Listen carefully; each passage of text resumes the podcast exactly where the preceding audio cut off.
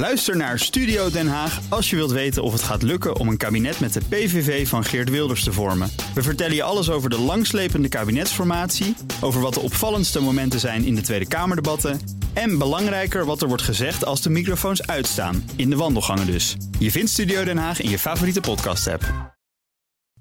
De column van Jaap Jansen. Misschien raak je toch verslaafd aan politiek, zei Wim Kok toen ik hem eind 1995 sprak over zijn eerste anderhalf jaar als minister-president.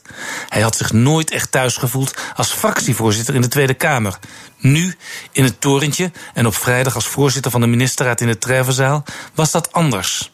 Het kabinet met drie partijen deed hem denken aan de vakbeweging, waar hij de bonden bij elkaar moest houden en beleid ontwikkelen door tegengestelde belangen heen.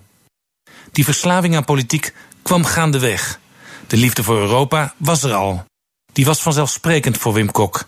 Hij dacht vaak aan de angst van zijn ouders voor overvliegende bommenwerpers, de leegte thuis toen zijn vader was ondergedoken en de armoede, ook na de oorlog. Net als zijn voorganger Ruud Lubbers was Kok zich scherp bewust van het belang van Europese samenwerking. Een welvarend Europa, gebouwd op de puinhopen van oorlogen tussen landen die nu gingen samenwerken. Nie wieder Krieg. De groeiende euroskepsis benauwde Kok. Als vicepremier stond Kok aan de wieg van de euro. Hij onderhandelde over de economische en monetaire unie in het verdrag van Maastricht. In juni 1994, de formatie van wat uiteindelijk zijn eerste kabinet zou worden, probeerde Kok op de Europese top in Corfu Ruud Lubbers benoemd te krijgen als voorzitter van de Europese Commissie. Bondskanselier Helmut Kool dwarsboomde dat, want Lubbers had na de val van de muur moeilijk gedaan over Duitse hereniging. Een minister-president maakt zijn eigen agenda, merkte Kok, die als minister van Financiën duizenden ambtenaren onder zich had en dus een vol schema. Aan Hans Prakke, toen hoofdvoorlichting van de Partij van de Arbeid, vroeg Kok wat hij moest doen.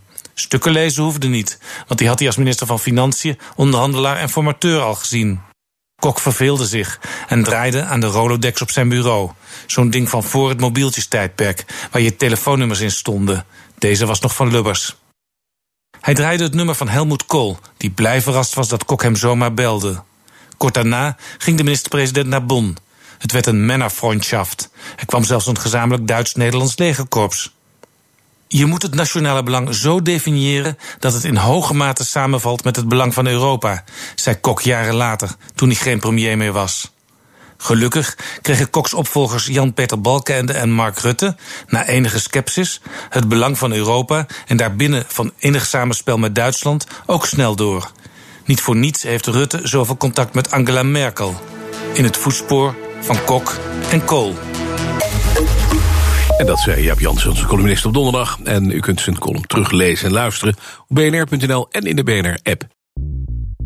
Bij BNR ben je altijd als eerste op de hoogte van het laatste nieuws. Luister dagelijks live via internet. Bas van Werven. En heel langzaam komt de zon op rond dit tijdstip. Je krijgt inzicht in de dag die komt op BNR, het Binnenhof in Nederland en de rest van de wereld. De Ochtendspits. Voor de beste start van je werkdag. Blijf scherp en mis niets.